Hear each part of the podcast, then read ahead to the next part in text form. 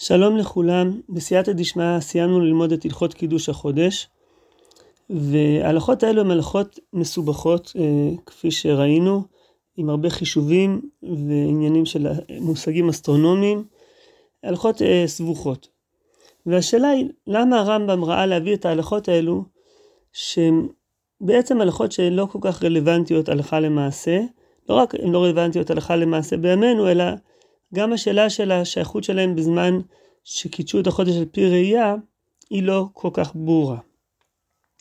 אבל לפני שאני אגע בשאלה הזאת, אני רוצה רגע להתבונן באופן כללי על הלכות קידוש החודש, מכיוון שיש בהלכות האלו כמה חלקים. אז אם מחלקים את, את ההלכות האלו באופן כללי, אפשר לחלק אותם לשלושה חלקים גדולים. החלק הראשון אה, זה פרקים א' עד ד', שהפרקים האלו עוסקים בקביעת לוח השנה בזמן שבית דין היו מקדשין על פי הראייה והיו מעברים את השנה לפי כל מיני שיקולים אה, משתנים. אז יש לנו דיני קידוש החודש על פי הראייה ודיני עיבור שנה. אה, כש, כשבית דין היו עושים את זה, ב, כמו שאמרתי, באופן ש, שזה היה משתנה, שלא היה לוח קבוע. החל מפרק ה' הרמב"ם עובר לעסוק בקביעת הלוח בזמן הזה שאין סנהדרין, שקובעים על פי לוח קבוע, והוא בעצם מביא את העקרונות אה, לחישוב הלוח וקביעת החודשים והשנים, ובנושא הזה הוא עוסק מפרק ה' עד פרק י'. הפרקים האלו כוללים גם כן את החישוב של המולד, מצד אחד, שהוא משפיע על השאלה של אורך השנה, אם השנה תהיה שנה פשוטה או שנה אה, אה, מעוברת, ו, וגם בשאלה של אה, האם השנה תהיה חסרה או שנה מלאה, וגם אה, בשאלה של אה, חישוב של התקופות. החל מפרק י"א, הרמב"ם עובר לעסוק בחישובים לסיכוי, לאפשרות לראות את הירח בזמנו. אה, וזה, הרמב"ם עוסק בזה מפרק י"א עד פרק אה, י"ח, וגם פרק י"ט הוא עוד איזשהו אה, צד שקשור לזה, חישוב לגבי הנטייה של הירח וגובה הירח. בעצם, אפשר לומר שפרקים א' עד י' הם פרקים הלכתיים. מצד אחד, פרקים הלכתיים של קביעת לוח השנה בזמן שבית דין היו מקדשים את, השנ... את, ה... את החודשים על פי הראייה ומעברים את השנים, שזה פרקים א' עד ד', ואחר כך אה, איך עושים את זה, איך קובעים את לוח השנה בימינו, ואיך יודעים לחשב את התקופה, שיש לזה גם כן השלכות הלכתיות, שזה פרקים ה' עד י'. לעומת זאת פרקים י"א עד י"ט הם פרקים שבעצם אה, הם פרקים יותר תיאורטיים. של, של חישוב מה הסיכוי שיהיה אפשר לראות את הירח בזמנו, באיזה צורה הירח ייראה, מה, תהיה, מה הגובה והנטייה שלו. והפרקים האלו הם בעצם, אה, הם לא בעלי השלכה מעשית כל כך, מכיוון שבסופו של דבר, הראיית הירח היא תלויה בזה שיראו אותה. כל החישובים האלו רק הם סוג של אה, דרך לדעת אם זה בכלל אפשרי לראות או לא את הירח בזמנו, אבל בפועל, אה, השאלה אם יראו או לא יראו, היא תלויה בזה שהיא לא תלויה רק בחישובים. יכול להיות שהירח לא ייראה בגלל שיהיו אה, עננים שיסתירו, או בעיות אחרות של ראות. ולכן ההלכות האלו הן לא כל כך רלוונטיות למעשה. הן אולי רלוונטיות לבית הדין, שבית הדין יכול לחשב, כשהוא, אה, כשהוא, כשמגיעים אליו עדים, הוא יכול לדעת האם העדים האלו הם עדי שקר או עדי אמת, האם היה סיכוי בכלל מבחינה אסטרונומית לראות את הירח באותו יום או לא. אבל, אבל זה בעיקרם הן הלכות יותר תיאורטיות. מעבר לעניין הזה, אם מסתכלים בהלכות האלו אפשר לראות, ותכף נראה את זה, שגם מבחינה ספרותית אפשר לראות שהפרקים האלו הם חטיבה שקובעת מקום בפני עצמה, יש לה פתיחה בפני עצמה ויש לה חתימה בפני עצמה. דבר נוסף שהוא, ש, שזו נקודה מאוד מעניינת, זה משהו שהרב הרב שילת מעיר עליו באגרות שלו, אה, והוא מראה, וזה משהו שהוא לא חידש אותו כבר, אה, הוא מציין שם לחוקר בשם גנז, שהוא כבר עמד על זה, שפרקים י"א עד י"ט מהלכות קידוש החודש הם, הם סוג של חיבור עצמאי שהרמב"ם הוסיף למשנה תורה אחרי שהוא סיים לכתוב את, ה, את משנה תורה.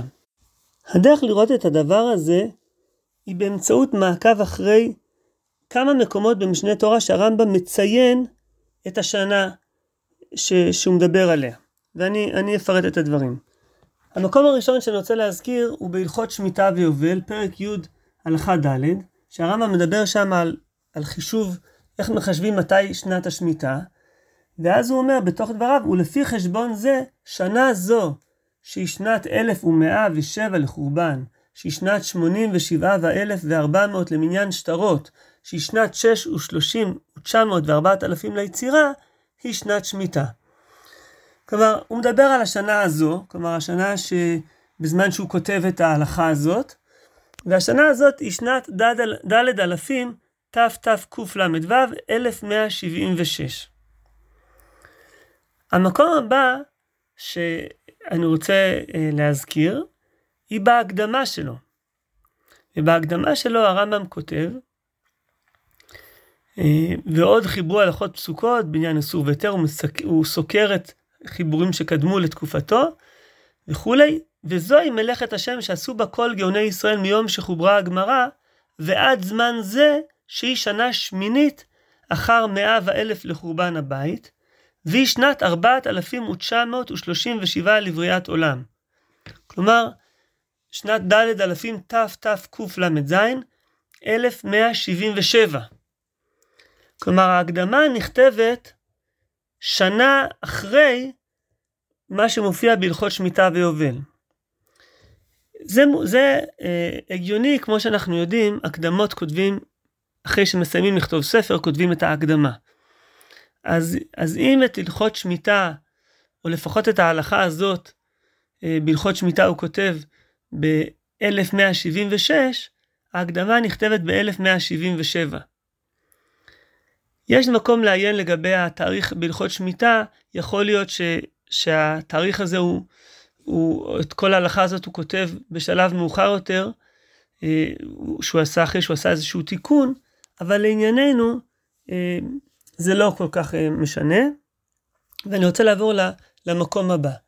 בהלכות קידוש החודש, הרמב"ם כותב בפרק ט', כשהוא מדבר על החישוב של, של, ה, של, ה, של המולד ושל התקופה, בעצם לגבי החישוב של התקופה, הרמב"ם כותב, ואם תרצה לדעת תקופת ניסן של שנה זו, שהיא שנת כך וכך במחזור שאתה עומד בו, ואז הוא מפרט את הדרך החישוב. אחרי שהוא מפרט את שיטת החישוב, אז הוא מדגים אותה. והוא אומר ככה, כיצד? הרי שרצינו לידע תקופת ניסן של שנת שלושים ותשע מאות וארבעת אלפים ליצירה. כלומר, הוא, הוא בוחר דוגמה, דוגמה של, של תאריך. והתאריך הזה הוא 1170. אה, אפשר להניח שהרמב"ם, כשהוא בוחר את השנה, הוא לא בוחר אותה באיזושהי סיבה אה, אה, מיוחדת שקשורה לה, יש איזשהו משהו מיוחד בתאריך הזה, אלא זה, זה, זה הזמן שבו הוא כותב את ה... שהוא נמצא בתוך ההלכות האלו, הוא נמצא באותו זמן ב, בשנת 1170, ואז הוא כותב את ההלכה הזאת. זה יוצא סך הכל הגיוני אה, כש, כשעוקבים אחרי הזמן, המשך זמן הכתיבה של משנה תורה, אני לא נכנס לזה, אבל מי שרוצה יכול לעיין אצל הרב שילת, אה, אה, שהוא מפרט את העניין הזה. אז זה נמצא אצל הרב שילת באגרות, בעמוד, באגרות הרמב"ם, בעמוד ר"א, שם הרב שילת מפרט את החישובים האלו. בכל אופן, אז ואם ב-1170 הרמב"ם נמצא בהלכות קידוש החודש, ב-1176 ראינו את התאריך שמופיע לגבי, בהלכות שמיטה ויובל, 1177 הוא כותב את הקדמה לספר, אחרי שכבר הספר כתוב. אחרי שאנחנו רואים את התאריכים האלו, אה, אם נעבור לפרק י"א בהלכות החודש, יש דבר מעניין. שם הוא כותב ככה, בפרק י"א, הלכה ט"ז, אה, אז הוא כותב ככה, אחרי שהוא מדבר על, ה, על החישובים, איך מחשבים את, ה, את המקום של ה... איך, עושים חישובים, אז הוא אומר, אני, אני אקבע איזושהי נקודת uh, התחלה שהיא תהיה הבסיס לחישובים. אז הוא אומר, כבר אמרנו שאלו דרכים שאנו מבארים בהלכות אלו אינן אלא לחשבון ראיית הירח בלבד. לפיכך עשינו העיקר שממנו מתחילים לעולם לחשבון זה, מתחילת ליל חמישי, שיומו יום שלישי לחודש ניסן משנה זו, שהיא שנת 17 ממחזור 260, שהיא שנת 8 ו-30 ו-900 ו-4,000 ליצירה, שהיא שנת 9 ו-80 ו-400 ו-1000 לשטרות, שהיא שנת 9 ו-100 ו-1000 לחורבן בית שני. והשנה הזאת היא בעצם 1178. אז יש פה דבר מאוד מעניין. כלומר, יש פה, פרק י"א, הרמב"ם מדבר הוא מדבר על תאריך שהוא שנה אחרי שהרמב"ם אה, כתב את ההקדמה למשנה תורה. ויש פה גם פער של שמונה שנים בין התאריך שהרמב"ם נוקט בו בפרק ו' מהלכות קידוש החודש, סליחה, בין פרק ט' של הלכות קידוש החודש לבין פרק י"א. ש... שמונה שנים הפרש בין, בין שני הפרקים האלו. ולכן, מתוך כל הדברים האלו, מסיק אה, הרב שילת, וכמו שאמרתי כבר, קדמו לו בדבר הזה, שבעצם את פרקים י"א עד י"ט, הרמב"ם כתב, זה מין, קוב, מין אה, אפשר לקרוא לזה קונטרס נפרד, שהרמב"ם כתב אחרי שהוא סיים לכתוב את משנה תורה, והוא מחליט לכתוב אותו ולצרף אותו לספר משנה תורה. עכשיו הדבר הזה הוא מאוד מעניין. למה הרמב"ם לא כלל אותו מראש? אז אני חושב שהסיבה היא כמו שאמרתי מקודם, כי בעצם לפרקים האלו אין משמעות הלכתית אה, ממשית, ולכן זה לא, לא רלוונטי לספר כמו ספר משנה תורה. אבל אז השאלה היא, אז למה הוא כן מחליט לכלול את זה בתוך ההלכות האלו? אז בשביל זה כדאי לעיין במה שהרמב"ם בעצמו כותב בפתיחה של ההלכות האלו ובחתימה שלהם. ואני רוצה לקרוא את הדברים. הרמב"ם כותב בתחילת פרק י"א את הדברים הבאים. לפי שאמרנו בהלכות אלו שבית דין היו מחשבים בדקדוק ויודעים אם יראה הירח או לא יראה, ידענו שכל מי שרוחו נכונה וליבו תאב לדברי החוכמות ולעמוד על הסודות, יתאווה לידע אותן הדרכים שמחשבים בהן, עד שידע אדם אם יראה הירח בליל זה או לא יראה. כלומר, הוא אומר פה, בגלל שיש פה עניין של, שבית דין היו עושים חישובים, אנחנו יודעים שמי שרוחו נכונה וליבו תאב לדברי החוכמות ולעמוד הסודות, הוא ירצה לדעת את החישובים האלו.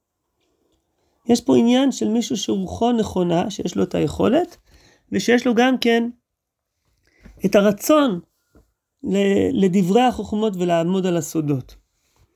אחר כך הרמב"ם מפרש את ה, מפרט את, ה, את גודל ה, החש, החשבונות שיש פה, הוא אומר, ודרכי החשבון יש בהן מחלוקות גדולות בין חכמי הגויים הקדמונים, שחקרו על חשבון התקופות והגימטריות, ואנשים חכמים גדולים השתבשו בהן ונתעלמו מהן דברים ונולדו להן ספקות.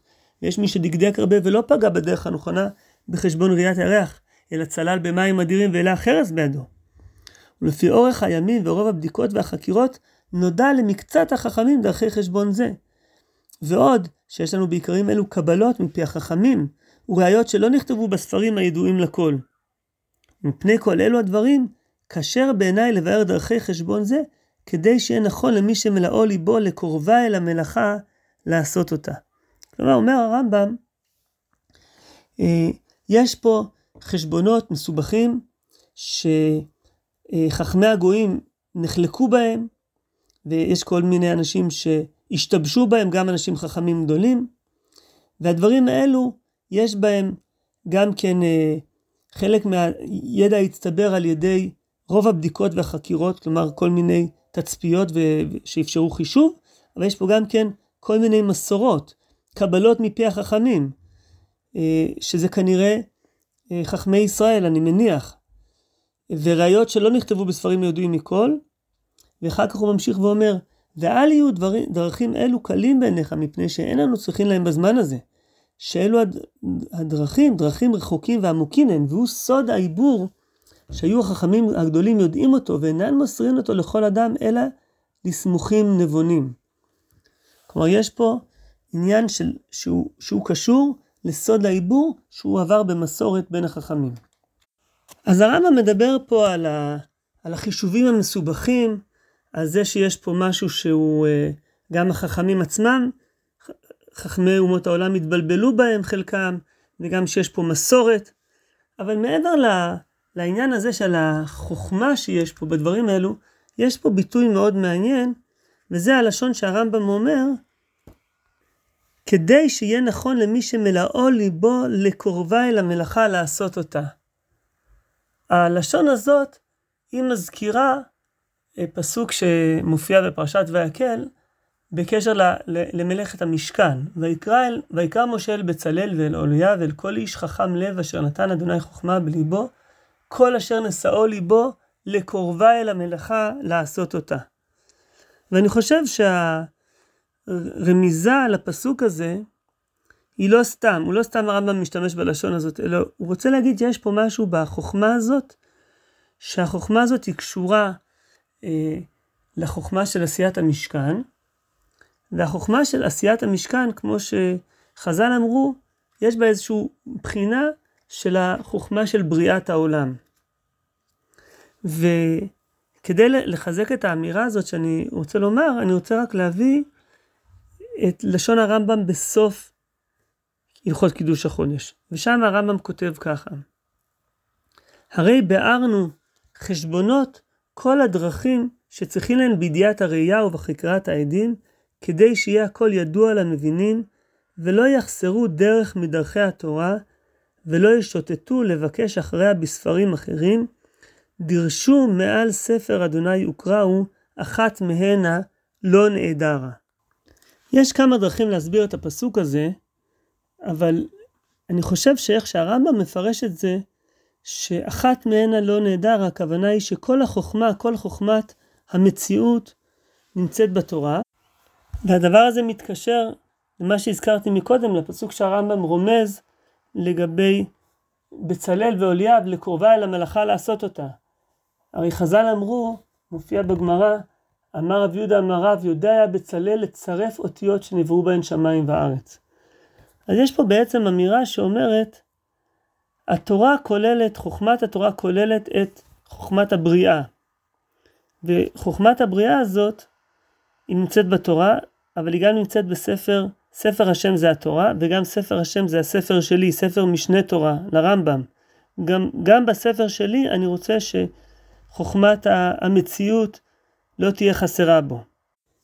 אז יש פה גם כן אמירה יומרנית לגבי ספר משנה תורה, שהרמב"ם בעצם אולי רומז לזה שהספר שלו הוא ספר השם, או יכול להיות גם כן כלול בתוך המשמעות של ספר השם, אבל אמירה לא פחות חשובה, שאומרת, הדברים האלו הם חלק מדרכי התורה. זה חלק מהדברים שאפשר להגיד עליהם, דרשו מעל ספר אדוני וקראו, אחת מהנה לא נעדרה. תודה רבה.